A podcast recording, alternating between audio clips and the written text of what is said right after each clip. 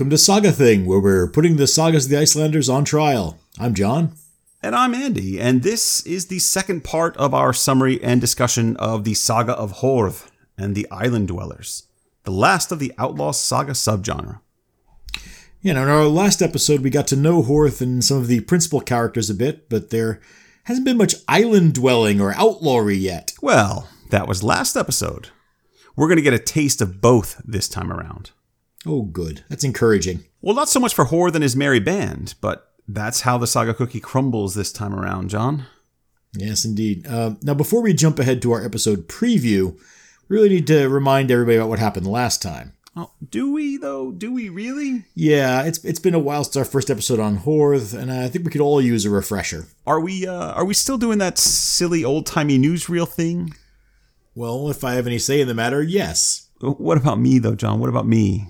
Don't I have a say in this?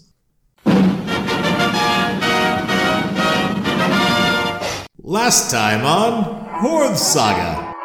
Our saga began with the unhappy second marriage of Grimkel the Gothi, a powerful man whose notable status and wealth failed to turn the head of his chosen bride, Signy Valbrandadottir. The two tie the knot, but Signy's already looking for a way to loosen the bonds of matrimony, with the help of her brother Torvi, who also disapproves of the match. Thanks to the diplomatic interventions of Signy's foster son, Grim the Short, Grimkel and Signy managed to keep relations civil long enough to have two children, Horth and his sister Thorbjorg. But Horth is given the old heave ho at age three and sent to live with Grim after breaking his mother's necklace. And then Signy dies after giving birth to little Thorbjorg. Thorbjorg becomes Iceland's most well traveled infant, being passed through several families before also settling at Grim's farm. Grimkel and his estranged brother-in-law Torvi continue their feud while Horth and Thorbjorg grow up. Horth turns out to be a promising young man. He eventually sets out to make his way in the world, along with his foster brother Geir Grimson and their friend Helge, whose family once cared for Thorbjorg in her postnatal perambulations. Horth and friends end up involved in a daring raid on the grave of the notorious Soti the Viking. Horth nearly meets his maker in the Donnybrook with the undead Viking, and the timely intervention of Geir and a high quality candle allows Horth to banish Soti, but not before Soti curses Horth to a luckless life. Luckless, eh? Well, newly possessed of Soti's arm ring, sword, and helmet, Horth's feeling like his good fortune's on the rise. But there's a lot more to tell as Horth and company continue the saga of Horth and the Home Dwellers. There, that's so bad. I'll reserve my commentary for when we're off mic. Oh, you know you love it. Well, I mean, how could I hate it, though? As we said, the first part of the saga was really about establishing the dramatis personae. Uh, most of the big names we discussed last time will continue to be major role players going forward Horth, Torvi, Thorbjorg, Sigurth, and of course the Grimms, uh, both the son and foster son of Signy. Uh, they'll all be active participants. Well, one of the Grimms won't. He's about to die, but Well, you know. never, never you mind. but as Most of them. But as things fall apart, who will emerge as the hero, and who will become the villain? Well, that's actually an interesting question. Right? Uh, this saga seems to be setting Horth up as the hero and Torvi as a sort of villain, and you might expect that dichotomy to continue across the rest of the narrative. But then again, you might find that Horth doesn't quite live up to the heroic persona initially thrust on him in the narrative. Yeah, I mean, it's one of the more interesting aspects of the outlaw saga genre, where the lines between what's wrong and what's right, and between hero and villain, are a bit more blurry than in more traditional narratives. Although that's not always true for outlaw stories. I mean, uh, if we go outside of Iceland, most Robin Hood stories paint a pretty clear line between the outlaw hero and the villainous sheriff. True, that's true, and and I'm never confused about where my sympathies are supposed to lie when reading about Hereward the Wake, for example, or Fouke Fitzwarin or William Wallace. I mean, the only one, as I kind of think of the class that I've taught on Outlaws, uh, the only one that really presents any trouble in that regard is Eustace the Monk. Yeah, exactly. Yeah, he's oh, he's something. Uh, now, while all those characters are transgressive in one way or another, they they all break laws or customs as prescribed by those in power, and yet their cause is always just. Yeah, more often than not, they're trying to retake land and titles that have been unjustly seized by corrupt authorities, right? Mm-hmm. That's kind of how the outlaw genre in medieval and early modern literature works. Right, unless you're talking about Icelandic Yeah. outlaw literature. Yeah, exactly. Every time I teach that outlaw class, the students are always struck by how different these Icelandic stories feel. And I don't know if your students have the same experience, mm-hmm. but whether we're reading Gisli's saga or Grettis saga, the rules are different, and the line between moral and immoral action it's it's far more blurry. And that's not to say that there is no line. I mean, I think Gisli's pretty clearly set up as an idealized hero in his saga. I think he may represent a more outmoded model of Germanic family loyalty, but the saga definitely holds him up as a more sympathetic character. So why why did you pause there, John? Well, because, well, I, I ag- generally agree that Gisli is the hero of that text. I think the saga does a great job of leaving it up to the reader to judge the motivations and actions of the characters. Now, remember, uh, we had this episode that we just did, our conversation with Johanna uh, Katrin daughter about her book Valkyrie, and she mentioned that her American students often found Gisli to be a problematic character, and that surprised her.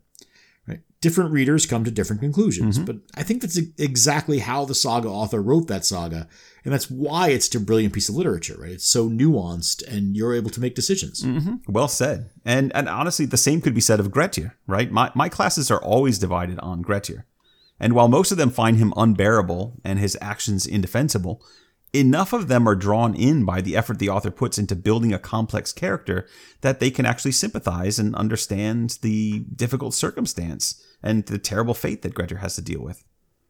Yeah. Now, as much as I love a good medieval outlaw story from anywhere, no one does it quite like the Icelanders. I agree. Now, the question is whether or not Horth's saga holds up and offers that same degree of ambiguity and complexity to make a great work of literature. Well, we're going to spend, what, two more episodes trying to figure this out? Yeah, two counting this one, right? Yes. Well, then we have the judgments, of course. Uh, so I guess it's two more either way you look at it. Well, I'll be curious to hear how people feel about Horth by the end of this episode. Well, by the end of the saga, really. Yeah. And actually, you know, I'm curious to know how everyone feels about him before this episode, too. I mean, did he make a good impression in the first part of the saga? So if you're listening to this and you're near your phone or computer, well, get in touch and share your thoughts on Horth so far. Uh, you can reach us via email at sagathingpodcasts at gmail.com or Facebook where we're Sagathing Podcast, or even on Twitter at Sagathing Pod. Or you can tuck a note inside. No, of no, no, no, John. No, we're no, not at the no. end yet. This is just the beginning, and we, we haven't Yes, even done the episode preview yet. Uh, right. Sorry. Yes. So, uh, but do share your thoughts on Horth or any aspect of the saga as we go through it. Uh, we love hearing from Yeah. you guys, especially in real time when we work through these stories. Definitely, yeah. Uh, now I might be a little slow in responding sometimes, but that just means I'm hard at work. Is that what we call playing video games? Sometimes, but usually I'm working.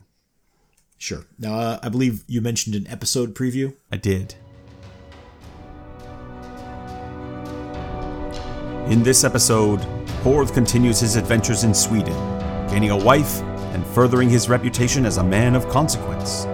But while he and his buddies romp around the Baltic having a grand old time, things are getting more complicated back home in Iceland. When Horth finally returns, he'll discover that his father is dead, his sister Thorbjorg has been married off, and his luck has run out. Later, when Horth finds himself in a bit of trouble with his maternal uncle Torvi, he loses his cool and earns himself a sentence of outlawry. But Horth won't wander off into the wilderness alone. Like the most famous outlaws of European literature, he's got a loyal band of supporters that follow him wherever he goes. After they build a hall with fortifications on an island, the locals struggle to contend with Horth and his men. And as his outlaw exploits get more and more bold, tensions within his family begin to rise. Can the locals solve the problem of Horth and his bold band of bandits? Who will follow Horth into outlawry, and who will fight back? And does Horth have what it takes to establish himself as one of Iceland's greatest outlaw heroes? Find out as Sagathing takes on The Saga of Horth and the Island Dwellers, chapter 16 to 28.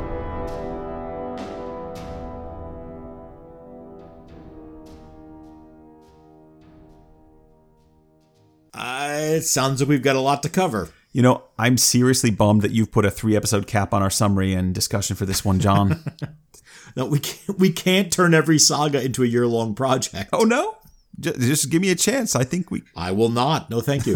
Fine. Well, then we better get started. Horde's got a busy few chapters ahead of him. Part 5 Adventures Abroad. Having vanquished the undead on behalf of the Earl's son, Horth starts feeling a little homesick. But when he announces his plans to return to Iceland, the Earl and his son Hror ask him to stay a little bit longer. Yet now, as much as Horth would like to set sail for his homeland, when a wealthy earl asks you to hang around for a bit, it's a good idea to consider it. Well, that's right, and, and Horth's no dummy. Sensing an opportunity, he says that he'll stay a little while longer in Sweden, but only if he can have the hand of Helga, the Earl's daughter, in marriage. That's a clever boy. He is. Now, after the Earl consults with both Helga and Hror, the match is quickly arranged.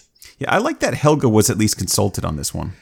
Yeah, it's important to have that moment uh, after what happened with uh, Horth's parents. Yes, definitely. Uh, that that marriage got off to a rocky start, partially sure did. because the bride to be was not consulted. Uh, and it's interesting to note that Hror, the brother of the bride, is also asked to approve the match. Yeah, and that, I, I think that's really interesting too. And it's in keeping with the late medieval models of betrothal in Iceland, where kind of everyone of importance in the family seems to have a say. Uh, But at least the woman is asked. That's a nice development, I think.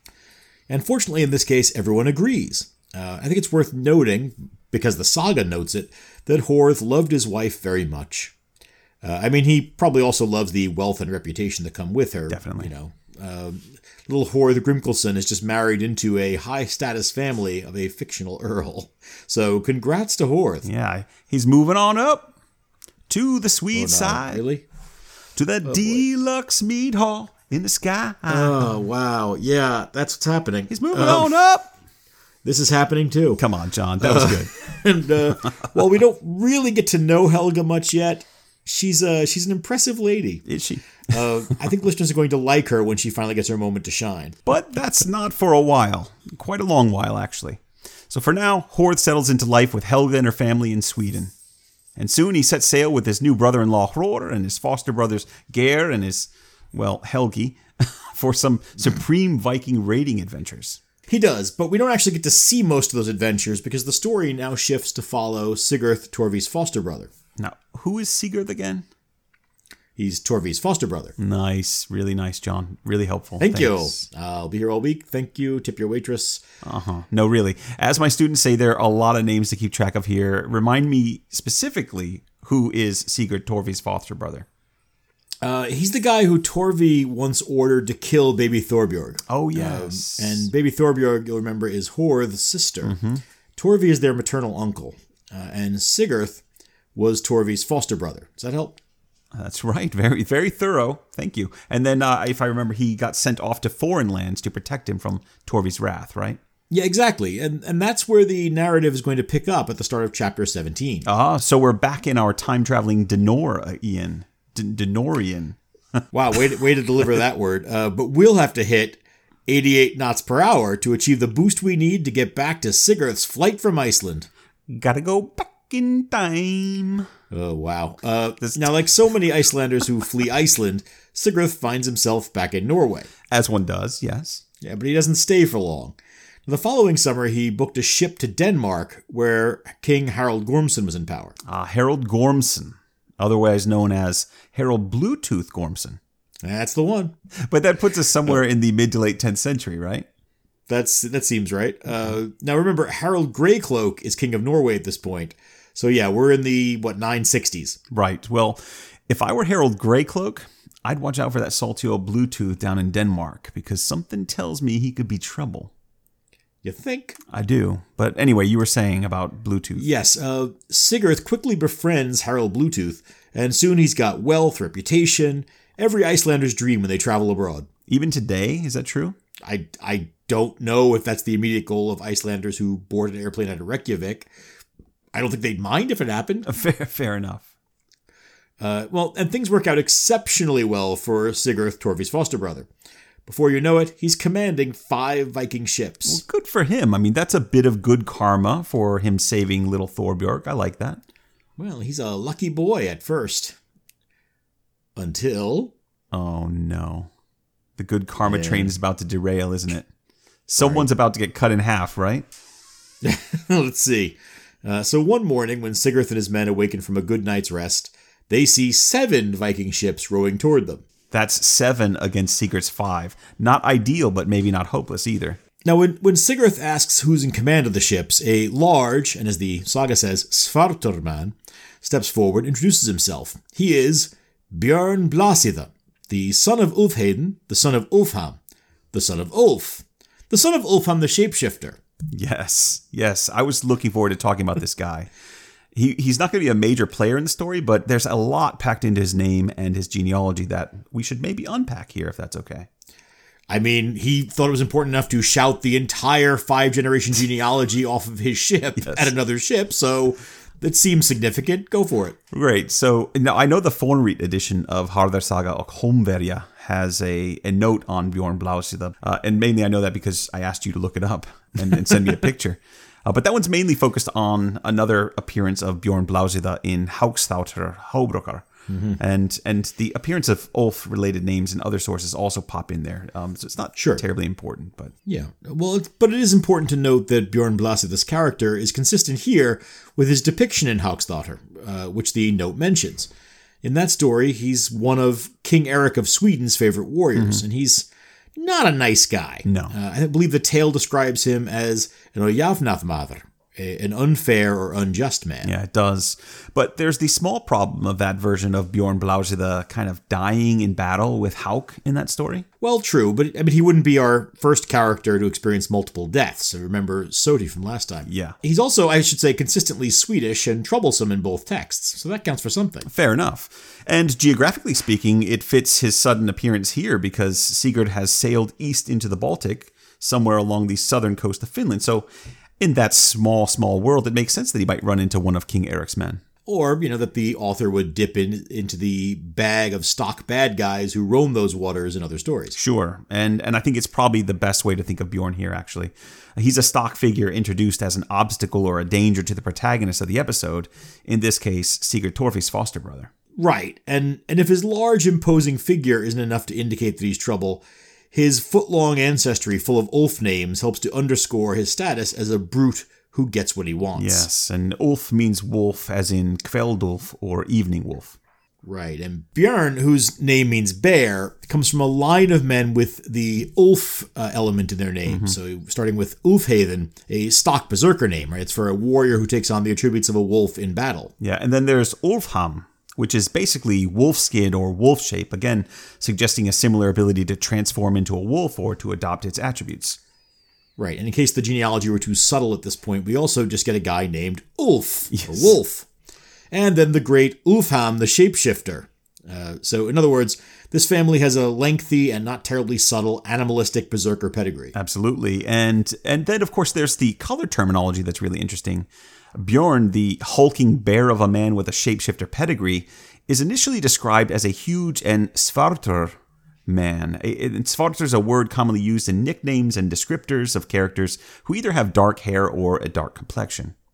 Yeah, now the term pops up in a lot of nicknames like Illugi the Black from Egil Saga or Bard the Black from Njal Saga. Yeah, it does. Uh, but it's also a common descriptor, like I said, especially as a signal to the reader that the character is either of a lower status, like a Gaelic slave, or or maybe even a troublesome type. It's also it's also a good indicator that the character is foreign or different or even just other. Right. So, for example, Thorhall the Hunter from Eric the Red Saga is described as Svartur, uh, but he's neither particularly troublesome nor of lower status. I mean, he's not particularly troublesome, but he does poison everybody with his pagan whale meat.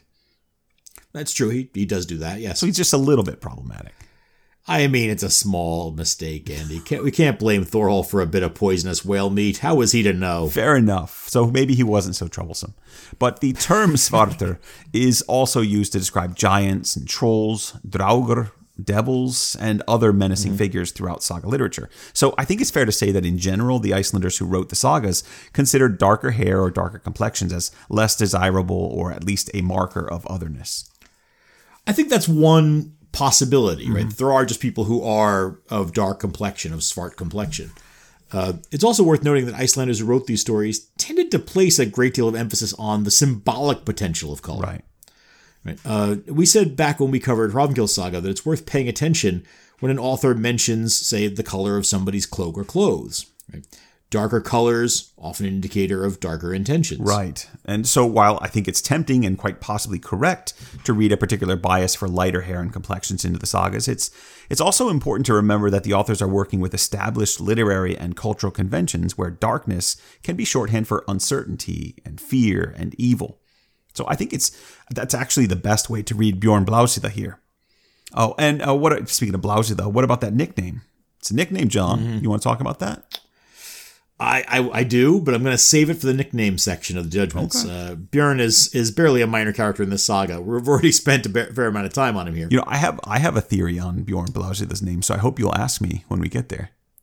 I'll try to remember that. All right. Well, if people had any idea though how long of a pause a moment like this, a name like Blausida or or the word Svartur Mm-hmm. would cause uh, while we you know prep these things, I think they'd be shocked. Um, I mean, I spent way way too much time researching Viking terms for color and exploring the possibilities that Bjorn might maybe not have been white. No, it's it, this is fascinating stuff. I, I don't want to encourage you particularly, but I think we could probably turn some of that effort into a saga brief on the subject of color and ethnicity in the sagas. Well, one can dream, John. I, I- mean, I like the idea, but it's it's a pleasant dream at the moment. But uh, okay, let's uh, let's get back to the story. So this guy who calls himself Bjorn Blacksides rolls up with seven Viking ships and asks to speak to the commander of five Viking ships that he's interested in plundering. What happens next? Okay, well, first of all, I'm going to ignore the fact that you just spoiled the nickname uh, and just say that to make a long story short, they end up killing everybody except for Sigurd, Torfi's foster brother. Yes, Sigurd did put up a good fight, but in the end, he was surrounded by Bjorn's men and beaten down with shields. And uh, it's kind of an interesting story. But for some reason, they decide to tie him up for the night so that they can execute him in the morning. So they bind his hands and feet and then assign six guards to watch him. I mean, well, first of all, Andy, this is something we've seen before, right? In Ale Saga, we saw this as well, that it's considered both kind of illegal and bad form to kill somebody at night. Wow! So they just he just have to survive until the uh, the sun goes down. Right, right. If you can fight for that long, right, you have until morning. But of course, the fact that he does have until morning makes this a classic opening for a daring escape as well. I mean, this is a yawning portal for Sigurd. They've already killed all of his men. I say finish the job right there. I'm still frustrated by that rule. it's ridiculous. Right. I mean, it's also possible their arms are tired after all that fighting. uh, it's it's hard to poke a guy in the chest with a sword or lop off one more head after a fight like that. Maybe they just need a good night's rest to limber up the arms. Yes, so well, that's probably where the rule comes from. There you go. and if you are going to capture a guy like this, you could at least try to ransom him for some extra cash. You know, haven't these guys read books or maybe watch a James Bond movie? They're just asking for trouble. James Bond. I I guess they they do pull the uh, we can call it the old Dread Pirate Roberts routine Exactly. Sigurd, right? Good night, Sigurd. Sleep well. We'll most likely kill you in the morning. Yes, but it gets worse. Sigurd says that he's not afraid of death. That's what they all say under these circumstances. Yes. Well, then he offers But to recite them a poem. brave. Oh, of course he does. Now, I don't know if he uses some sort of magic chanting or whether he just has a very dull, monotone voice, but he recites the poem in such a way that all six guards fall asleep. Yeah, I've, I've been through a few lectures like that. Hell, I've, I've delivered a few lectures like I'm that. sure you have. now, as the guards are sound asleep, Sigurd rolls himself to a nearby axe and cuts the ropes binding his hands. I'm sorry, you said a, a nearby axe. Yes, a nearby axe. That's very convenient. I mean, if you're going to tie a prisoner up with rope and then let him tell you a bedtime story, the least you can do is leave a sharp axe nearby. yeah, I mean, it's a kind gesture, I suppose. The Thousand and One Arabian Nights, but only one night, and with an axe the guy can use to escape. I mean, it's probably not more than 15 minutes. That, uh, get this. This is the part that I love the most. Sigurd has to deal with these iron fetters that are actually around his ankles, and they're a bit tight, but he manages to wriggle out of them. But in the process, he shaves off the skin and a bit of the heel bone from both his feet. Ooh, yeah, I don't like that. Uh, as a guy who recently had a simple procedure done on my foot, I cannot imagine the kind of pain that would cause. How the heck is he supposed to walk away from that? Well, conveniently, it's never really mentioned again. I, so I'm guessing it wasn't all that bad. Or maybe you're just a big baby, John. I don't know. That's also possible. Anyway, Sigurd stands up on his bloody heels and uses the axe to kill the sleeping guards. That's I call that ingratitude. They left him that nice axe to escape with. Yes, yes, but at least he's free now. So Sigurd hobbles over to the side of the ship, leaps into the water, and swims ashore before anyone seems to notice that he's gone. Salt water in those wounds. Yes. And then once on the beach, he walks as fast as his sliced feet can carry him across the headland until he sees four ships and a bunch of tents on the shore. Right now, by this time, it's nearly morning. Uh, Sigurth's getting desperate. He's injured. His crew's been killed. His boats have been seized or sunk. And Bjorn Blausida's ships really aren't that far away. All they have to do is Right. follow those bloody footprints along the beach, and they're going to find him pretty quick. I'm sorry. I think you were saying that uh, it was a big baby thing to complain about your feet. I, uh, there's no complaints. There's still a blood spore. Right. And so, in desperation, Sigurd calls out to the men in the tents, asking who might be in charge there. And in what we have to say is probably the biggest coincidence we've encountered in a very long time, Sigurd learns at this point that the boats belong to none other than Horth, his brother in law Hror, and his companions Geir and Helgi. Now, of all the tents on all the beaches in all of Northern Europe, Sigurd just happens to walk into Horth's. Yep. What are the chances of that? I mean, astronomically slim? I mean- But that doesn't matter. Horth immediately recognizes Sigurd and promises to set things right with the Vikings. And by set things right, he's not talking about negotiating an equitable sel- settlement.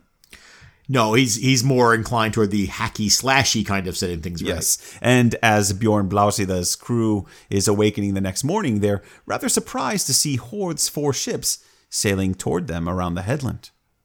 Right. Now, despite having fewer ships and presumably fewer men, Horth and his foster brothers dominate Bjorn's forces. Before you know it, Horth and Geir have boarded Bjorn's own ship. They cut down every man they see. Uh, now, Bjorn spots Horth and swings a heavy blow in his direction, but Horth leaps out of the way, and Bjorn's sword gets caught in the crossbeam of the sail. And that is not good for Bjorn.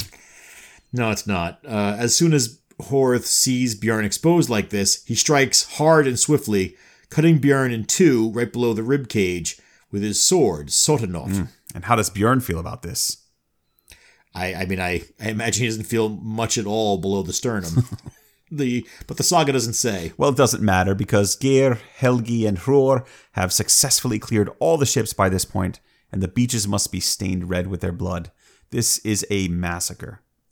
Yeah, and don't forget Sigurd. Uh, he helped clear a whole ship by himself. With his heel bone shaved off, he got right in there, huh? Yeah, I, I guess so. I mean, he doesn't seem that bothered by the injury. It's it's almost as if it never happened. It's almost as if. But at this point, the saga does mention that he took some time off to heal after this adventure, even though it didn't hinder him at any point.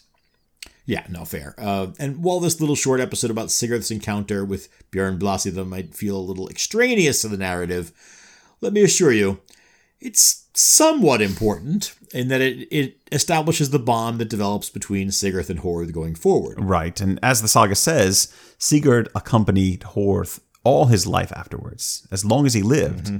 and he was considered the most valiant man. Right, and we'll see plenty of evidence of this bond and the bravery of both Sigurd and Horth as the saga progresses. Hmm. Speaking of progressing, Part 6 Shifting Grounds.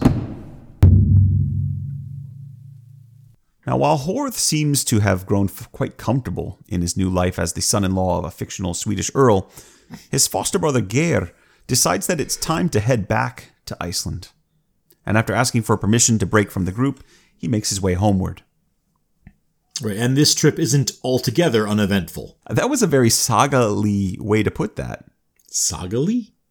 Yeah, it's a it's a new adverb I'm trying out, John. It it means like or having the qualities of a saga. Yeah, got it. Uh, well, as soon as Geir reaches Norway, his party is ambushed by men on behalf of Queen Gunhild, the Mother of Kings. Oh, her again. Yeah. She, you know, she really needs her own villainous background music for when her name comes up. Have we not established that? Can you find something? Yeah, well, no, no, hold on. Okay, go go ahead, and set that up again. We'll see. Who who arranged the attack on Geir? Why, it was Gunhild, the Mother of Kings. How was that? I assume that works. Great. Well, anyway, I'm sure that our faithful listeners remember that Geir had previously killed Arnthor, Gunhild's favorite treasurer, and that's what cut Horth's visit to Norway so short and sent him on his way to Sweden. Right now, I bet people thought that was uh, that was an extraneous piece of information last time. No, no. Oh, this is all too, comes back. This is too canny an author to leave something like that laying around.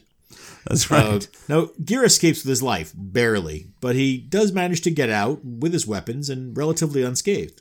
Then he flees as fast as his legs can carry him to the home of Brynjolf, son of Thorbjorn, who we met in our previous episode. Yes, and there's a theory circulating amongst those who learn about this attack that Gunhild must have lured Geir back to the shores of Norway using her magic. Uh, our author has been reading Egil's saga, it sounds like. Yeah, I think so.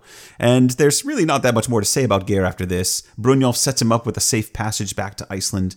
When he gets home, he learns that his father, Grim the Short, has recently passed away. His mother, Gudrid, and Thorbjorg, his foster sister, were taking care of the farm. And that's uh, Thorbjorg, who's Horth's sister.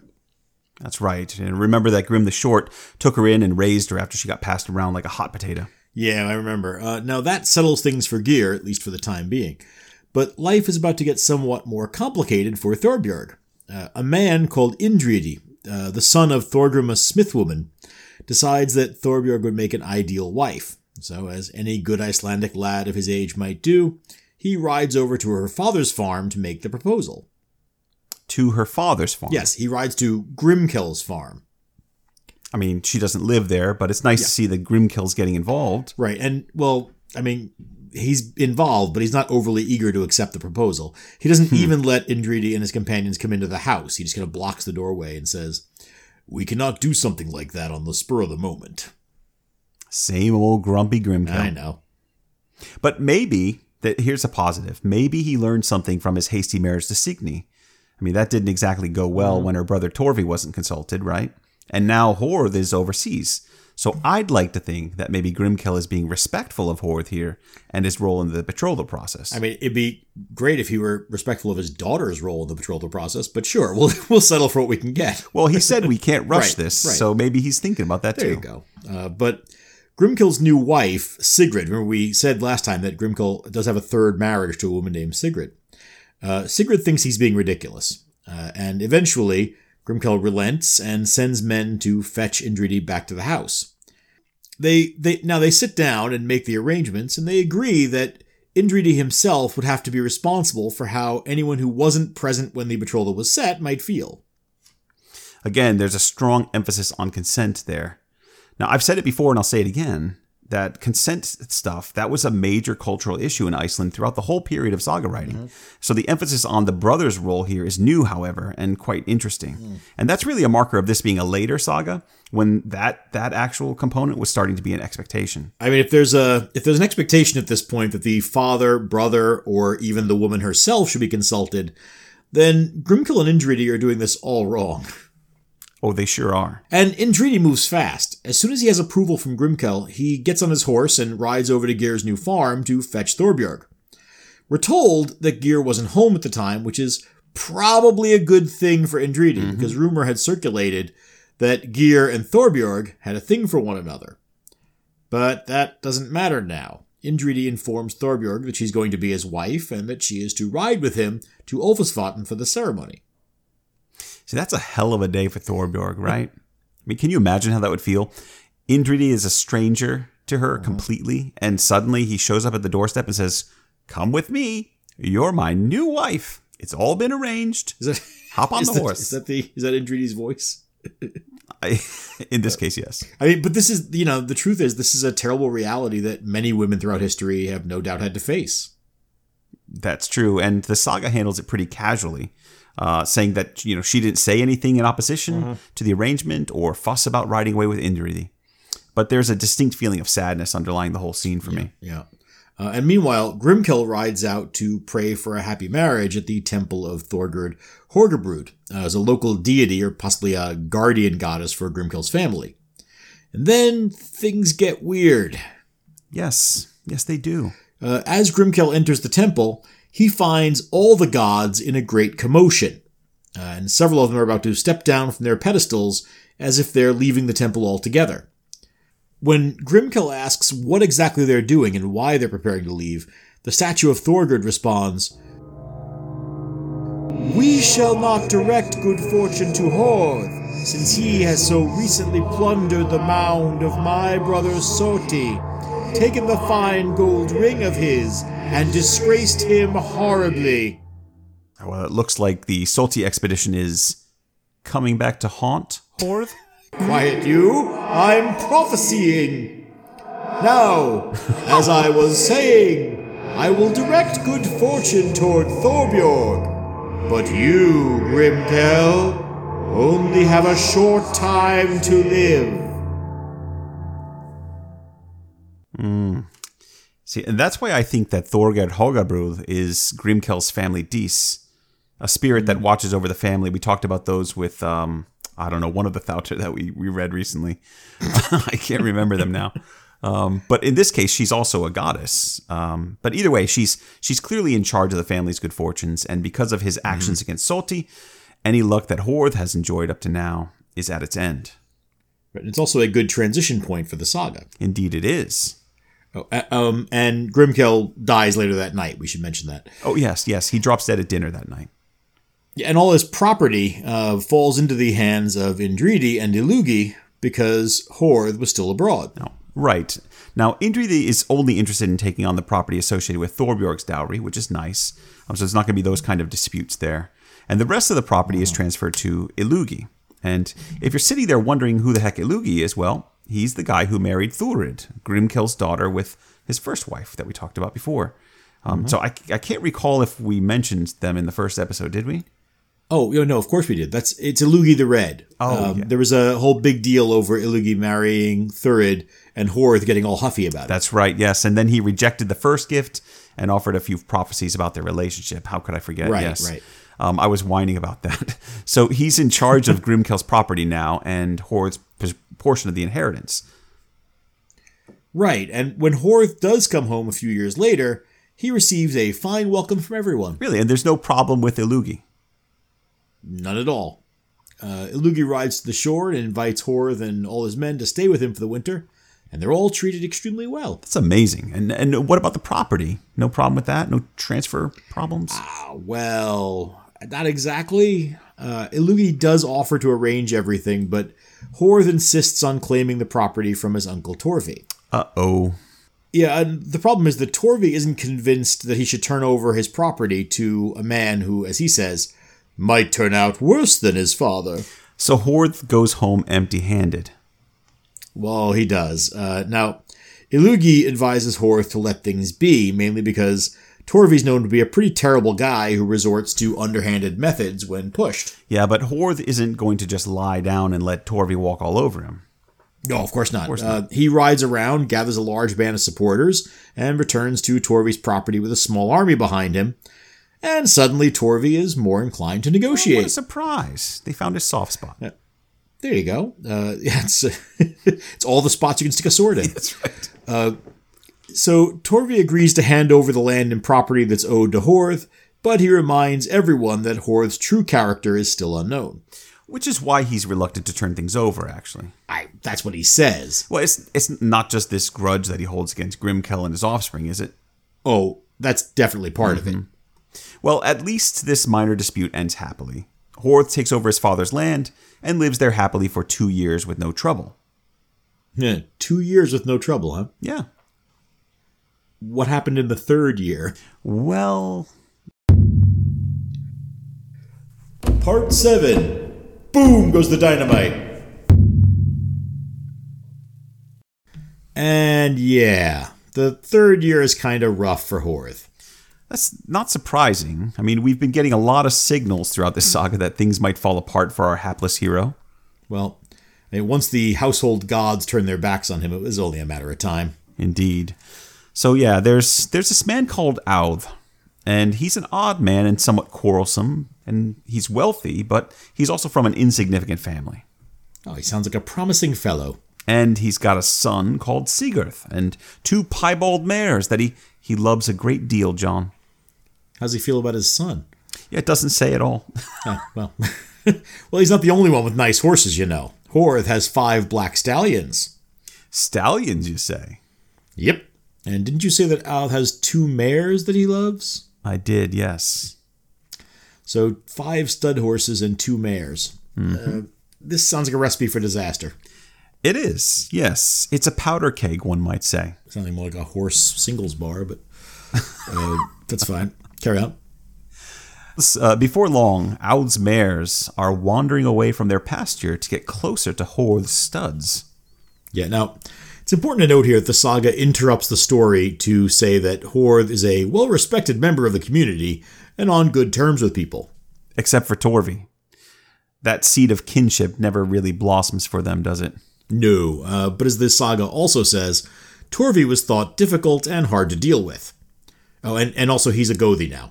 Oh, well, when did that happen?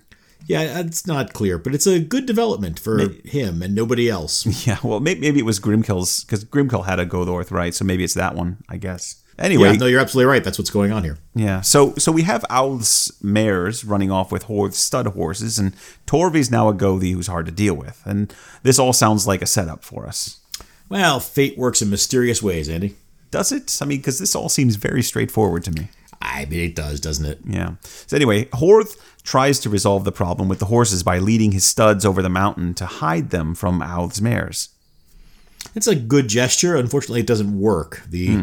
the mares sniff out the studs and find them on the other side of the mountain, far from Alv's property. Now, Sigurth, the son of Alv, locates the mares who have located the studs, but he can't catch them. And when Horth finds out about this, he sends his companion Helgi to help Sigurd round up the mares. Right. So Helgi finds Sigurth, who's found the mares, who's found the horses. That's oh, is this turned into a children's book? but when Helgi arrives on the scene, he discovers that Sigurd has injured one of the stallions. Oh boy. Uh, now, Helgi's already in a bad mood from being sent out on this wild horse chase, and now he's angry. Uh, he turns to Sigurd and says, "You have the makings of a wicked man, and you're not going to spoil any good animals after this." Oh no. Yeah. Then he kills Sigurd. Stupid Helgi. Come on. It's a bit rash, I admit. And when Horth finds out about this, well, he's understandably rather furious. Mm-hmm. He considers killing Helgi right then and there, but he controls his temper. Still, he complains It has now come about what I had a feeling would happen, and it is very likely that it will all somehow turn out to be the cause of death for both of us, and many others, along with other things that will happen, and that must be foreordained. Well, that was awkwardly put. Yeah, yeah. I mean, something tells me those weren't Horth's exact words. The saga author really made a mishmash of Horth's whole speech. It's some of the worst writing that I've seen in sagas. It's not great, uh, but what he's saying is at least consistent with what we first learned of both Helgi and Horth. Remember in our first episode when Helgi asked if he could travel with Horth and Gear, both Horth and his sister Thorbjorg were against the idea because uh, now Thorbjorg said Helgi's family seemed prone to disaster. Uh, and Horth felt like Helgi's father, Sigmund, the beggar who had fostered Thorbjorg, brought great disgrace on their family. Yeah. In other words, any relationship with Helgi was doomed from the start. Yeah, no, and if if you're the kind of person who believes in doom and luck, yeah. Well, these characters seem to put a lot of stock in it. So, sadly, there's little that Horth can do about the situation, though. I mean, he could kill Helgi. He um, should which kill would at least resolve the legal issue of Sigurd's death. Yeah, but Helgi has always been a loyal companion to Horth, and I, I mm-hmm. just don't think he has the heart to do it. And so he just covers the body and rides home to consider his options. And eventually he decides that he's going to ride out to Auth's property. So he finds him and decides to approach him and offer him immediate self judgment as a sign of his deep regret for what happened to his son Sigurd. Yeah, no, it's a generous move on Horth's part, but mm-hmm. unfortunately, Aleth has other plans. He says, I have just been to see my friend Torvi and delegated the case to him. And he's promised to, to pursue it to the fullest extent of the law. Now Horth is flummoxed by this. He he simply can't believe what he's just heard. I mean, involving Torvi is a bold and aggressive move. And it's it's actually more than Horth can handle. He says, You've done a terrible thing stirring trouble between me and Torvi, and now you'll pay for it. Mm. And then he draws his sword Sotanaut, and he cuts Auth in two. And then he also kills the workman that was nearby. See, that's that's a very harsh response. It is, but he's not done. Horth is so angry that he burns all of the farm buildings, and then two women who refused to come outside died in those fires. See, Horth, what are you doing? I, I believe he's running amok. It's it's a remarkably sharp turn in his character. I know. I mean, the whole thing feels so off to me because I feel like the saga's put a lot of effort into trying to get us to like him, or at least feel positively about him. I mean, right, he's a POV character. Right? Yeah, right. So, I mean, we've been warned that things would turn sour for Horth eventually, so that's not surprising, but that was all a matter of Horth's fate and his bad luck. This headlong dive into bloodlust to me makes absolutely no sense. Right. And I think we're supposed to understand that Horth sees no way out at this point. Right? Um, he knows Torvi is going to seek full outlawry here. Look, yes, I understand that Horth and Torvi have problems, but Horth could at least have attempted to build a case to defend himself against the outlawry that Torvi surely would have sought. But there's been nothing in the text so far to indicate that Horth would fly off the handle like this. Plus, Horth has done very well for himself overseas. If he got, actually got sentenced to outlawry, well, he could just easily sail off to his father in law's hall in Sweden. I mean, the whole hmm. episode is just ridiculous to me. I mean, what do you make of it? I mean, it seems to me that, first of all, we're dealing with a story that we've seen in many respects. This saga is very interested in the power of uh, prophecy, the power of supernatural events and beings. Uh, and this, the curse of Soti, I think, is probably what we're meant to understand is to blame here. Mm that Horth is now behaving in ways that are detrimental to himself, and he's being led into those decisions by sort of the bad actions of his friends. Uh, but Soti is Soti's curse kind of hangs over uh, Horth from the moment of the tomb raid at the end of our last episode mm. through this entire section.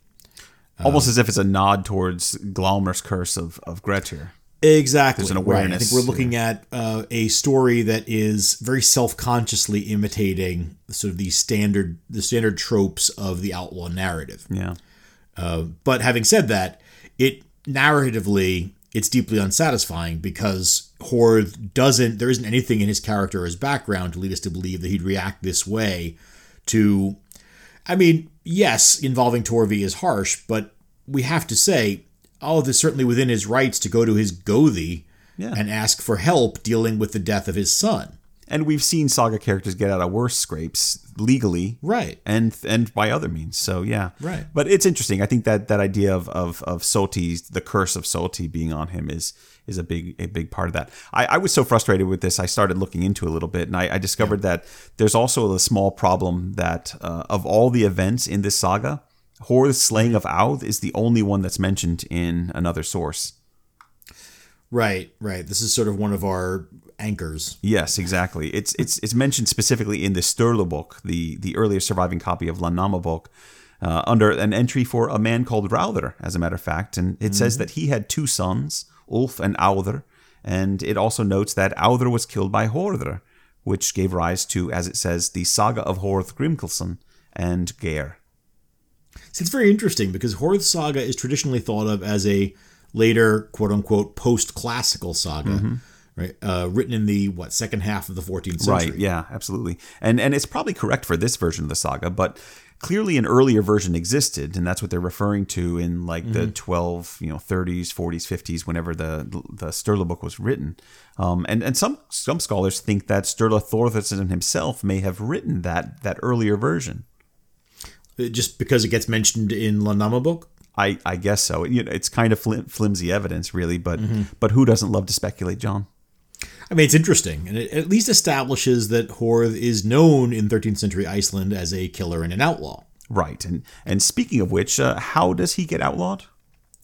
Well, in the usual way. Uh, Torvi is shocked when he learns about Horth's behavior and the killings, and uh, of course we probably suspect that he threw a few I told you so's around yes, while he definitely. prepared his case against Horth. And, you know, if the concern was that Torvi was going to seek outlawry, he's got a hell of a case for full outlawry now. He sure does, yeah. Now, Helgi, ever the loyal companion and also somewhat responsible, um, he at least tries to get help for Horth when Horth says, ride over to Thorbjorg's property and ask Indridi, her husband, to handle Horth's case at the Althing and maybe offer terms for settlement. But Indridi listens and then refuses, saying that he's already booked for an appearance at the Kjalarnes assembly. And so he simply doesn't have enough time, but he does at least offer to shelter Horth at his house, which is something, and there's at least a kind gesture there, but not what I they were mean, looking yeah, yeah, it's it's something, but it's not much. Uh, Helgi is understandably frustrated with this answer. He was hoping to gain a strong ally for Horth by convincing Indridi to step in, but there's little he can do about it. As as Thorbjorg says, uh, it would have been some help if a reliable man had come with the message. Yes, I love that. Uh, she also reminds him that this whole terrible affair started because of Helgi's stupidity. Well, she's absolutely right, but Horth also didn't have to chop Aud in two. Well, uh, according to history, he did. Fair enough. So I guess there's no avoiding that. Now, Helgi rushes back to Horth empty handed and somehow forgets to tell Horth about Indridi's invitation to stay with him in Thorbjorg. He's proving himself terribly unreliable at this point Yes, in the is. saga. And Horth, really, in the long run, it would have been better off if he just killed him. It would have. But Horth expresses his disappointment in his brother in law by reciting a verse. My brother in law proved unreliable to me in lawsuits, and so is he to other wave fire jumpers. The useless heir of Thorgrim had decided instead to stay at home. The weapon wielder is harsh to us, and will be worse later. Wave fire junipers? Yeah. That's a that's a kenning for men. There's a lot of kennings, and you know I don't want to interrupt the poems with explanations. Fair enough. Uh, so, more prophetic words from Horth. Yeah. Uh, now, I guess this means the relationship with Indridi isn't going to get much better. Oh, far worse, in fact. But uh, we'll probably have to wait for the next episode for that. Yeah, well, when uh, when Horth's case finally comes up at the Althing, Torvi steps forward and asks if anyone is willing to bring forward compensation on Horth's behalf. He even explains that he's willing to accept compensation if it's offered, but nobody steps forward to speak for Horth. I suspect he knew that was going to happen. Well, I mean, yes. I doubt he would have um, said, uh, "Anyone, please, I will, I'll accept the offer." If if someone might have stepped Beulah? forward. Uh, yeah, no. So he, he he expects and gets no compensation, and so Horth receives a sentence of full outlawry. And not just Horth. No, no. Wherever Horth goes, Helgi's close behind. He's mm-hmm. also outlawed. Yeah, and I'd like to say that Horth deserved better, you know, but I just can't. No, you can't. When no, when when Gisli and Grettir were both outlawed, I did feel bad. Gisli did kill Thorgrim, but he was avenging the murder of Vestein Vesteinsson, and Grettir was a victim of really unfortunate circumstances and some rumor mongering as well. Mm-hmm. Now, I don't think either of them deserved full outlawry, but Horth cut a man in two with very little provocation, and then killed a witness, burned down a farm, and two innocent women died. So yeah, he deserves full outlawry. He absolutely does. It, it's an egregious and unforgivable act. Right? So this is a this very much is a an outlaw story that's on its own path. It's mm-hmm. it's we feel differently about Horth than about the others. Now the only question now is how will Horth and Helgi handle their outlawry? Will they achieve the noble outlaw status of their counterparts, or will they submit to their baser nature and become true criminals? Part 8 No Man is an Island. Once Horth learns of his outlawry, he starts making plans for his survival. And if we learned one thing about Horth so far, it's that he inspires loyalty in others. No, that's true. Uh, it's an odd contrast with the behavior that got him outlawed. But certainly Horth has a talent for gathering people around him. They might not always be the best people, but Horth never lacks for company. That's true, really. He's got Helgi around him. That's not so great. but one of the first companions that he seeks out in outlawry is his foster brother, Geir. Mm-hmm. So Horth visits Geir's farm, and together they decide to burn all the buildings and the hay before they leave together. Right, and that's to keep Torvi from claiming it. Exactly. And once Geir has thrown his lot in with Horth, well, he's considered an outlaw too. So Torvi would be the one to benefit from the property if it was left intact, I guess. So a smart move on their part. I mean, spiteful, but you know, a tactical move. Uh, After this, Horth sets up a stronghold in Bolton, which is a territory at the far end of Hvalfjordr. Yeah, that's right. And you know, I, I spent a day in that area back in victory sip over 2018 here, by the way. when I went camping around Iceland for uh, before that that saga conference. That's we right, went you to. did. Yeah. So and since this is the first time I'm reading Horth Saga, I had no idea how many of the landmarks from this text were around me. but there's a farmstead at Bolton, just a bit further up the road from the Glymur Falls uh, parking area. So if you ever make your way to Iceland and you enjoy hiking, I highly recommend the Glymur Falls hike. By the way, it's it's a strenuous one, but the views are really worth it.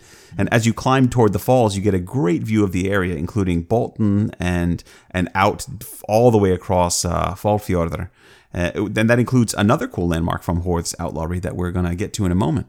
Yeah, we we got to get back to Iceland, do some uh, some touring around sometime. Mm-hmm. Uh, maybe we can do that when this uh, when the pandemic ends. At this point, I'm afraid we're going to both be too old if we wait that long.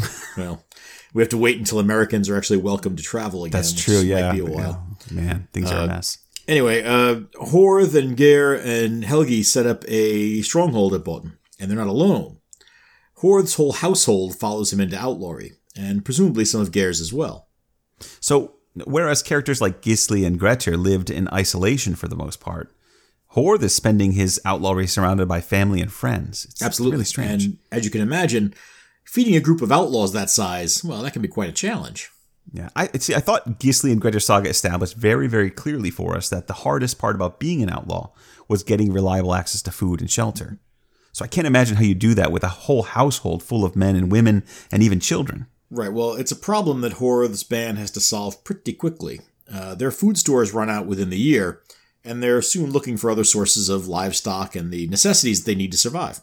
Right. And so what follows in the saga is a series of episodes in which Horth and his men go looking for food or supplies, which is a, it's really a pretty common motif in outlaw stories.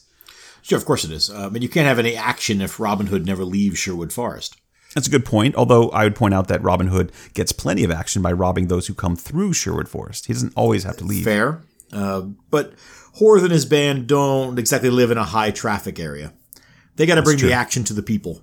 Okay. So, as I was saying, there are quite a few episodes here. Uh, they're all really interesting and entertaining in their own way. They're each one chapter, so they're self contained. Um, but this isn't the summer of Horth, John. We we can't cover every episode where they run a, out for a snack. I mean that's that's fair. So why don't we uh, why don't we each pick one or two to summarize so we can move it along more quickly? Okay, so we just summarize the episode briefly and move on, right? That's the idea. Just give the people a taste. All right, but no lengthy digressions, okay? sure, you get no argument from me. Okay, you go first. Uh, that's actually good because I want to do the first expedition. Oh, how convenient! All right, go ahead. Isn't it? Um, Okay, now when the outlaws are down to just a few cows in the autumn, they start to think about how they'll feed themselves through the winter. One morning, just before Yule, Geir wakes Helgi up early and the two sneak off to a nearby farmstead at Vatnshorn. They approach the cowshed, and Helgi agrees to keep watch while Geir sneaks in and unties the cattle. But meanwhile, two farmhands are playing a board game in the hay store there. When they hear the cattle moving around, one of them steps outside to see what's going on. Helgi, as we've come to expect from him, kills him instantly. uh, the other one then comes out a little bit later to see where his friend went, and Geir, who I guess realizes in for a penny and for a pound, uh, Geir dispatches him. With the farmhands out of the way, Geir and Helgi select a fat seven year ox and lead him back to Bolton. But when Horth sees the ox, he's furious. Stealing is beneath them, he argues, uh, which is an odd attitude for an outlaw to take, but well, he's uh, an outlaw for slicing a right. man in two, not for stealing. Well, um, but I mean, Geir quite reasonably convinces him there's honestly no other way to feed everyone. Uh, Horth finally agrees to that, but he's not real happy about it. Soon after, rumors start circulating that Horth must have paid compensation for the men and the ox. Yeah, that's a good one. Yeah, I like that one because it establishes that Horth is at least uncomfortable with stealing food, but resigns himself to it as as the only means to feed the growing number of people around him. Right. I mean, the only other option would be to you know start farming and actually behave like a grown up. Yeah, uh, that's crazy. But, uh, they're not going to do that, obviously. No. Uh, but speaking of that growing number of people he has to take care of, Horth's stronghold begins to attract more than just friends and family. Soon he's attracting other outlaws and other undesirables into his camp. Right. Men like Thord Cat and Thorgeir Beltbeard. Exactly. You were just fishing for a reference to Beltbeard, weren't you? No, no, I was just setting you up in case you might need him for your quick summary. Oh, how kind of you. No, I don't need Thorgeir Beltbeard, but Thord Cat plays a minor role in this one. Not for long, if I know which one you're doing. Yeah, well, I think you're right. But be- before I jump into my bit, and speaking of kind of that the growing band, uh, we should note that uh, after a few of these little outlaw excursions, the locals get kind of annoyed with Horth and his band. Yeah, no, they get annoyed enough that they gather a small force to hunt down the outlaws and put an end to the raiding. Right. And when they hear about this, um, Geir first suggests that they, maybe they should build a fortification to defend themselves, but Horth figures that if they do that, they'll just cut off the outlaws' food supplies and starve them out, siege style. Right, that's a logical assumption. Yeah, so rather than build a fortification, Horth recommends that they move the outlaw camp to a natural fortification. They want to move to an island with mm-hmm. sheer cliffs sitting in the middle of Hvalfjordr. The island is actually known as Geirsholm now, or Geir's Island. Right, and, and just to give you an idea of uh, how many people are in Horth's band of outlaws, let me read to you the description of their move from Botn to Geirsholm. Oh, so much for our plan to run through this all quickly, huh? You hush, you started the island digression. The saga says they took a great ferry from Saurbær from Thorsten Oxgo to assist them, and a six oared boat from Thormod of Brekka, and a four oared seal boat from Thorvald Blackbeard. Ah, another beard nickname. Oh, absolutely. Uh, it then goes on to describe their living quarters. They made themselves a great longhouse, and one end faced the northeast and the other the southwest, and there were doors in the middle of the longhouse walls on the western side. Yeah, that's really cool, and it's one of the most detailed descriptions of a Viking house that we've seen in the saga so yeah, far. It's super cool. Yeah. That chapter is also cool because it describes the rules of living on the island. It says that all tasks were shared between the island dwellers, and it was their law that anyone who could not get up for more than three nights in a row would be thrown over the cliff. It's an effective way to discourage people from getting lazy. Oh, well, yeah. And I don't think that Grettir would have done too well with these outlaws. Well, no, that's why Grettir's a loner. He makes his own rules. True. Now, according to the saga, there were 180 people living on the island when it, when it was at its maximum capacity and never lower than 70s at its minimum. That's no, crazy. Yeah, 180 is an impressive number. That that almost strains credulity. It, it really does. You know, the saga doesn't name all 180, but it does name quite a few, and many of them are characters that we've become familiar with over these past two episodes. Horth and his wife Helga, and uh, Helga the Earl's daughter, um, and they're there with their two sons, uh, Grimkel and Bjorn. Bjorn's only two years old at this point. Right. It's a, it's a little adventure for him. Yeah. Uh, then there's Horth's buddies, uh, Geir, Sigurd, Thorfi's foster brother, and Helgi and of course Thord Cat and Thorgeir Beltbeard, mm. who we are told is one of the worst outlaws in the band because he kept suggesting new criminal deeds and other outrages. Right now, what's interesting is that Horth manages to set up a nice little kind of city state for himself there on Geirsholm. Yeah, he does. Uh, it might be comprised of some of Iceland's most despised characters at the time, but they all swear oaths to Horth and Geir and promise to be true to each other. All for one and one for all and all that, right? Something like that. Now, the whole thing is remarkable, and if true, which, you know, we can raise an eyebrow at this, uh, but it would make sense that this series of events would have stuck in the cultural memory of the region. An island full of more than a hundred outlaws is a hard thing to forget, especially in rural Iceland. Oh, and I should mention that the night before I hiked up to Glymur Falls, I stayed at a great campsite nearby uh, at a place called uh, Bjarteyjarsandur. And there's it's a nice family owned farm and campground there. Mm-hmm. Um, highly recommended. Uh, they, they, they have comfortable grounds, hot showers, which I loved, and a dining hall with great beer. It was fantastic. Uh, you said this was camping, right? Well, it's Icelandic camping, which is the best. Uh, um, but anyway, I, I, slept in a tent, John. That's what matters. Anyway, go. The, the point is the view from the property is really fantastic because you're you're right there on the fjord and um, it, it looks out over the the water and you can walk down to the shore from the campground. And I remember they had a huge, they had whale bones lying all over the place, both on the farmstead and near the shore. And had I known that Geirsholm was an important site to saga studies, I would have stared in awe at it from the shore because it's right, it's literally right there, not far at all from where I was standing that evening. Right, but you hadn't read this saga yet. No, no. I had no idea that this was such a cool spot. the only pictures I have of Geirsholm are from the various lookouts on the way up to Glymur Falls, and they're they're really nice pictures, good vistas, but you don't get a really good sense of Geirsholm from them. So again, I think we need to go back to Iceland, John. I'm ready. Uh, okay, well, we managed to digress and lose track of our purpose. It, it was your turn to tell an outlaw expedition story. Right. Yes. I forgot. That's what we were doing. Yeah. I was going down memory lane. so there was this woman called Thorbjorg Katla who knew some magic. And she felt so confident in her powers that she often boasted that Horth and his men would never do her any harm. So when Geir heard about this, well, he decided to put it to a test. Now, why would he do that? A spirit of adventure, I guess. Mean, Geir is a bold guy who might not have the best sense, but anyway, he sets out with 12 men and they make their way towards Bolton, where uh, Thorbjorg Katla lives, or near where she lives anyway. And they quickly spot a herd of livestock wandering north over the mountain as they arrive in the area. Now, while most of the party tracks the livestock, Thord Cat is told to hang back on the ridge and keep a watch.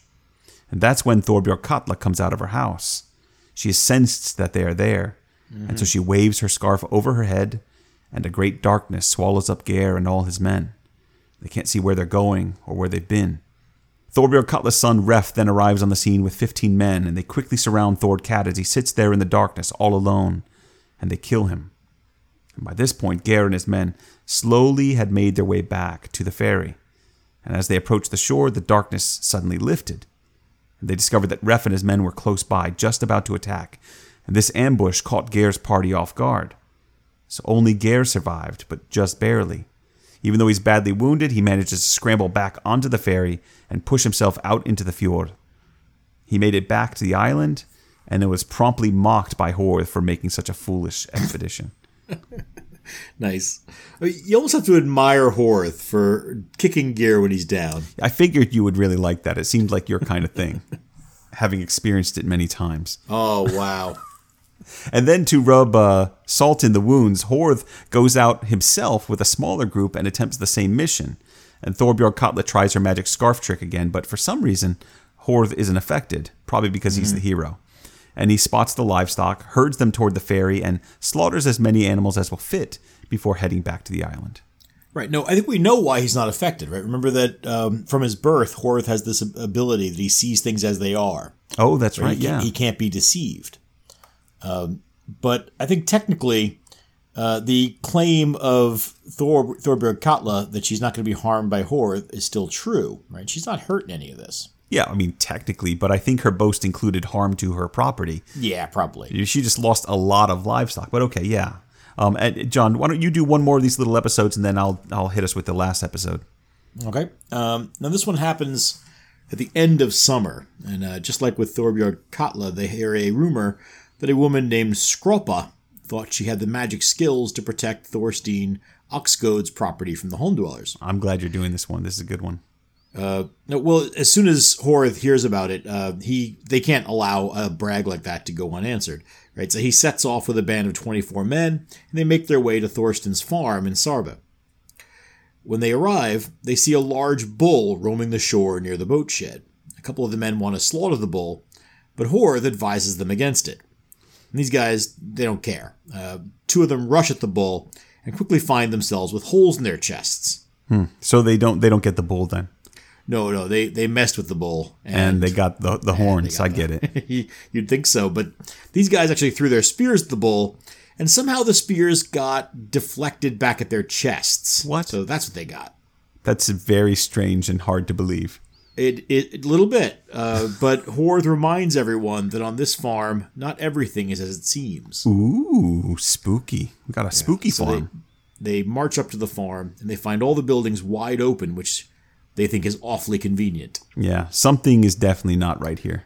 That's what Horth thinks too, and he's right. Thorsten Oxgode isn't home, but Skropa the witch is. And she's got Thorsten's two daughters with her, but she's created an illusion, making herself and the two girls look like three boxes sitting on a platform. Very clever. Several of the men spot the boxes and discuss cracking them open to see what might be inside, but Horth, suspecting something is off here, stops them. And so they continue searching the farm. As they head north of the farm, they spot a large sow running with two piglets, and so they run over to catch the pigs. Just then, they see a, a large crowd of men running toward them from across the field. They're all wearing armor, and they're ah. armed with spears and swords. Mm-hmm. It's a trap. That's what Geir thinks. He urges everyone to rush back to the ships as quickly as they can, but Horth isn't so sure. He picks up a large stone and smashes it into the sow's head, killing it instantly. Hmm. And there, right where the sow had been, is the now dead witch Skropa. And standing over her dead body are the two girls, Thorsten's daughters.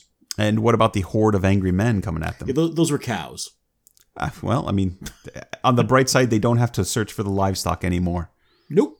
Uh, they drive the cattle down to the ferry and slaughter them near the shore so they can load as much meat onto the ferry as they can, presumably without the cows turning back into men. Uh, it's another victory for Horth than the island dwellers. This is great. Yeah, I don't know if that's a good thing, but yeah, it's a win. Yeah, okay. So uh, there's one more of these expeditions that we need to cover, and then we're going to shut it down for this episode. Right. Um, if it's the one I'm thinking of, it's kind of important. It is, yeah.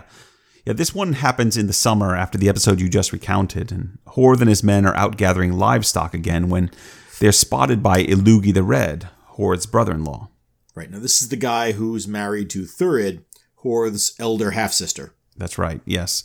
And things had never really been good between him and Horth, so there, you remember that there was that awkward betrothal. Right. Illugi immediately, once he spots Horth, sends out messengers to gather a band of men that adds up to about 30.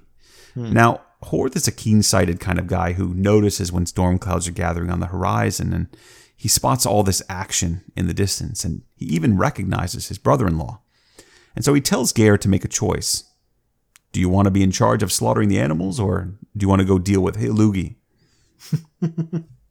Now, you might suspect that as bold as Geir is, he's going to focus on animal husbandry today. That's right. How'd you guess? Uh, but but Horth, he's really not bothered by this. He says he actually prefers it this way.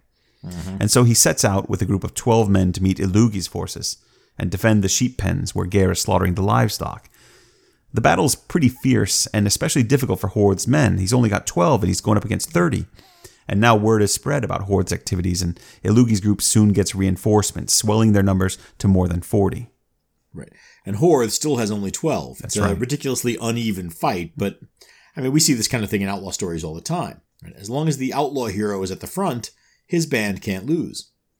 Horth's men defend the sheep pens admirably. And even so, everyone is wounded in the battle. Even Horth himself takes a vicious wound from a double bladed axe, but this defense was just enough to provide Geir and his crew enough time to finish slaughtering the sheep, which was the whole point. So they load the ferry just as Horth's numbers begin to dwindle. Now, Horth's group jumps onto the ferry and they push off. And although the wind is against them, they make progress getting away because they'd taken the time to disable most of the large ships along the shore, uh, which delays Illugi's pursuit. Yeah, but the trip back to home is a really tough one. It's an unlucky one, one might say. Mm-hmm. So, as you said, the, the wind is against them, and many of the men are actually wounded, so they're weak. And eventually they're forced to stop along a skerry. And there they decide to unload the cargo, all that meat that they just loaded on, to improve the speed of the ferry and, and help them get away. Yeah, but Geir felt like they had worked too hard to abandon the meat. Uh, he insists that they leave him and one other man to defend this pile of meat on the Skerry. And although Horth doesn't like the idea, he agrees. With the lighter load, Horth is able to steer the ferry back out into the fjord and toward the island. Now, by this time, Illugi and his group have found some working boats, and they're in hot pursuit. And eventually, the two forces clash once again. And as the skirmish begins, Horth addresses Illugi directly, saying, You're pursuing hard, brother in law, and I had a premonition of this long ago. I can see it is now fulfilled. And Illugi replies, Well, you've done much to deserve it, Horth. Now, Horth does his best to defend the ferry, but he doesn't have the numbers to fend off the attackers. And as they are close to Geirsholm now, the men on the island have actually seen it, this conflict, and sent reinforcements. So, just mm-hmm. as Horth is about to fall, three boats arrive from the island with fresh forces, and Illugi is forced to retreat, and the islanders actually chase him all the way out of the fjord. Meanwhile, on the Skerry, Geir and his companion are attacked by a party of seven men. He fends them off as best he can, but it looks hopeless. And of course, by this time, Illugi has been defeated, and Horth rushes back to the Skerry and rescues Geir, killing six of the seven men who'd been attacking. Yeah, and, and somehow Horth has managed to survive this encounter relatively unscathed, and with a huge pile of meat. I mean, we did we did mention a wound with a double bladed axe earlier. I said relatively, relatively, right, relatively. He's Uh, alive. So it's it's a close call, but I mean, those are the best kinds of outlaw stories. Yeah, and Horth caps it all off with a great poem. Illugi the Red felled 15 flood moon trees earlier. Homestead Tour was reluctant to make peace. Rather well did fierce minded Geir repay that onslaught. Now, just as many wolf feeders of the Gold Giver's band have fallen. That's a good one. It is. And with that, Horth has now crossed swords with his own family. Right? That's a significant moment. There's no turning back now for either side. No, and I don't think that Illugi will soon forget his encounter with Horth. Right, well, and you don't think uh, Horth will forget the day his own brother-in-law set out to kill him either. No, it's it's actually it's a great setup for the thrilling conclusion of Horth's saga. Yeah, but that's gonna have to wait. It's uh, it's time to pull the saga thing train into the station and let her cool down for the night. I agree. Yeah, we don't want to we don't want to overheat the old girl, do we? No, especially with the action of the final third of this saga. This is one of those times when the term thrilling conclusion actually fits. Yes. So uh, tune in next time to find out if Horth and Illugi kiss and make up. Yeah, I don't hold your breath. I think the better question, given that this is an Icelandic outlaw story, is whether or not Horth survives. Or you know, let's assume he doesn't. You might wonder if he goes out in a blaze of glory like Gisli, or maybe he succumbs to trickery and deceit like poor Grettir. Maybe both. You're not going to want to miss it. Way to sell it, John. Good job. I do my best. Um, if you can't sell the steak, sell the sizzle. Uh, now, I see the station lights ahead there, Andy. Uh, if while the train and this metaphor slows down, why don't we uh, crack open the listener rune sack and see what's inside? We're gonna crack it open. You know, it's a drawstring bag, not a treasure chest. Is it? Is it really? Well, I mean, in my mind, it is. I mean, it's a rune sack, not a not a rune box, John. I mean, in my mind. Uh, fine. Uh, pull the top of the bag open, Andy. Loosen that string. Yeah, you know that doesn't sound dramatic enough. It's your sack, Andy. Oh, whoa! Now hold on, John. Oh, All right, now I I, I have one here from uh, from Njal Armstrong who left a comment on our blog page. oh that's great. Hi, Njal. Now I bet people forget that they can leave comments on the blog page, but uh, we do we do get comments there, and we get some good ones. Well, let's hope this is one of them. Well, you'll be the judge of that, but I think it is. Uh, Njal writes, Dear John and Andy, thank you for your wonderful podcasts. I, I just listened to your discussion of Völsa þáttr, which was very enjoyable. And I like that there's ellipses in there. Uh, as a Norwegian archaeologist, I've always taken this tale way too seriously as a possible hint of pre Christian ritual. It's good to see that source criticism can be so funny, but but I thought you'd like to know that in northern Norway today, Hestkuk, uh, which means horse dick, is the worst of insults and also the fondest of endearments, which I think is hilarious. In, in a famous court case, actually, a few years back, it was even deemed as a legitimate insult to use against policemen. That's Wow. what a funny detail. For my part, I imagine that the difficult relationship between Northerners and the royal power in the late Viking period led to a lot of people being called Hestkuk, and that this little þáttr was another way of Southerners responding to our flowery language. I remain your humble servant, Njal Armstrong. Okay, so first of all, is Njal Armstrong his real name? Because it's a Yeah. it's a really clever Norwegian play on the name Neil Armstrong. I, I noticed that, and I, I don't think it's his real name. He, he's just a very clever boy. but I love it. But you know, just in case it is, thanks for the great comment, Njal. Yeah. Uh, we've all met a few Hestkuks in our day. Yes, we have. Uh, it's uh, it's nice to know there's an appropriate term for them now. yeah, I do a podcast with one. Oh, now See what I did there? No, I that's not pleasant. No, either. And I assume you mean that in the in term of endearment sense. yeah, that's the ticket. Endearment. Uh, now, thank you for writing in. Uh, that's amazing. It's it's. I mean, it's probably not connected to Völsa þáttr in any meaningful way, but it's brilliant. Uh, for the record, after we got your message, I went and looked up other contextual uses of Hestkuk, and what I learned is that someone in Norway also makes a barbecue sauce by that name. So you're telling me that someone makes a barbecue sauce named for a horse phallus. What a time to be alive, huh? But it's not a barbecue sauce for the horses, John Thomas, is it? It's Uh, no. Uh, I think that's not usually a sauced meat. I, I wouldn't know. But but we're not buying that there's a connection to the þáttr here, are we? I mean, it's is it possible that people in the north of Norway have a history of using this term as an insult? Sure, absolutely.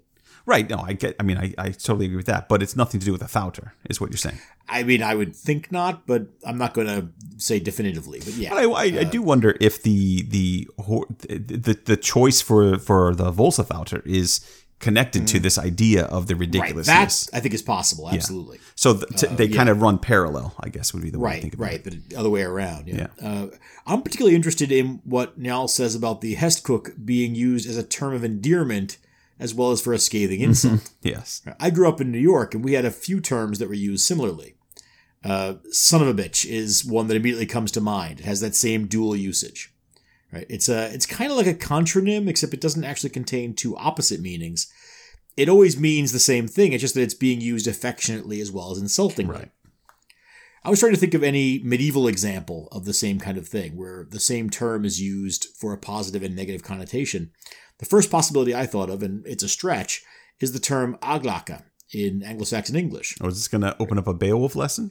Uh, well, I mean, it's off not just Beowulf. Right? It's it's the term aglæca is often translated as monstrous or awful, but it actually means something closer to formidable or awe-striking. Uh, aglæca gets used mostly to describe terrifying monsters, but it is also used to describe Beowulf, There you go. and it's also used in one text to refer to Bede as se aglæca lerau, Hmm. uh, the awe-inspiring teacher. So maybe there's a bit of history to that kind of usage, even if no one was calling their best friend Volsi. Right. uh, although now I want to try. Uh, all right. Uh, what's next? Well, here's one from uh, Mark Allen Donaldson via email. He says, First, I flipping love the podcasts. And I, I love the use of the word flipping because I, I only think of Richard Ayoade, who says flipping all the time. And when I hear that. Um, but Mark Allen Donaldson says, I'm a PhD candidate in medieval lit, looking at Arthurian and Alexandrian lit, but I haven't had much chance to study the saga. So saga thing is a great way to get into that world. So that's great. That's why we do the podcast, Mark Allen. Um, now, he says, I am spending more time at home. I was wondering if there was any accessible books or online tools for getting to grips with Old Norse so that I could get the most out of all those weird nicknames. Uh, that's the best reason to learn the language. Uh, that's a great question. Uh, thank you, Mark Allen. Uh, this comes up from time to time, so we've actually added a tab on our blog with a few links to some resources. Mhm. Uh, and I think Andy, that's been updated recently, hasn't it? Yes, that's right. Yeah, mainly because you know I, w- I just recently I was talking to one of my best friends from college, uh, Roy, about Old Norse readers, and he's just finishing Jesse Byock's Viking Language One and was looking for more. So the first place to go if you're looking to get into Old Norse would probably be that rather accessible book and its companion reader, which is Volume Two. Right. And then uh, uh, I, I absolutely agree. Uh, Andy and I both learned using E.V. Gordon's Introduction to Old Norse, so we have a soft spot for that as well. Yes, we do. Um, and of course, you could also use Anthony Faulkes's A New Introduction to Old Norse, which was put out by the Viking Society for Northern Research. Um, That three volume set, which includes a reader, is actually available for free now on the Viking Society website. Um, and there'll be links to that um, in the show notes. So if you're looking for online resources, though, I'd recommend maybe the Old Norse Online by the University of Texas's Linguistic Research Center. Uh, and, and there there must be other good Old Norse resources out there on the internet. I'm just not that familiar with them, but uh, that should at least cover your basics, Mark Allen, and obviously the dictionaries too. Right. And maybe some of our listeners are aware of other resources. So if anybody knows of good online resources for Old Norse, please let us know. Yeah, and if you'd like to do that, or maybe get in touch to ask a question, or offer a comment of your own, or maybe just to say hi, you can reach us on all the major social media platforms. Like which ones? Well, all the major ones, John. Top men. Uh, you mean like Twitter? Yes. Top men, yes. No, yeah, on Twitter. Yeah, we're on Twitter. We have we're called Saga Thing Pod on Twitter, John. How exciting! Are we on the uh, the the nefarious Facebook as well? Yes, we are. We are still there for the time being under the name Saga Thing Podcast. Clever name. I know, isn't it? Uh, what about Instagram? Surely a couple of guys who read books have no business being on Instagram. Well, you're right and wrong there, Johnny. While we have no business being on Instagram for any reason whatsoever, we are there anyway as Saga Thing Podcast. Fascinating. Isn't it What if people don't want to use social media? What if they're like me? What do they do then? Well, you, they can use email. We are sagathingpodcast at gmail.com. And honestly, if that doesn't work, I, I don't know what else to tell you. I mean, they could spray paint one letter of the message on each sheep of a flock and wait for us to steal them. I mean, you'd have to hope the sheep are lined up in just the right order, but it'd be super impressive if it worked out. Well, I mean, if I see a bunch of sheep with different letters on them, I'm going to want to arrange them in the right order. Right. Who doesn't love a sheep? But how do you know what the right order is? Depends on how long the message is. That's true. Yeah. This could be hundreds of sheep, Andy. Well, uh, well, let's keep it limited. Let's let's keep it limited to maybe you know fifty sheep. Anyway, that does it for us, everyone. The Saga Thing train is safely in the station now. It's time to shut her down. Wow. You're just gonna you're gonna grind that metaphor into the ground. Just this once, yeah. Can I can I blow the whistle one more time? No, no, John. Saga Thing is tired now. But check back with us in two weeks, and we will have a thrilling conclusion, a real thrilling conclusion to Horth Saga. Thanks for listening. Bye for now.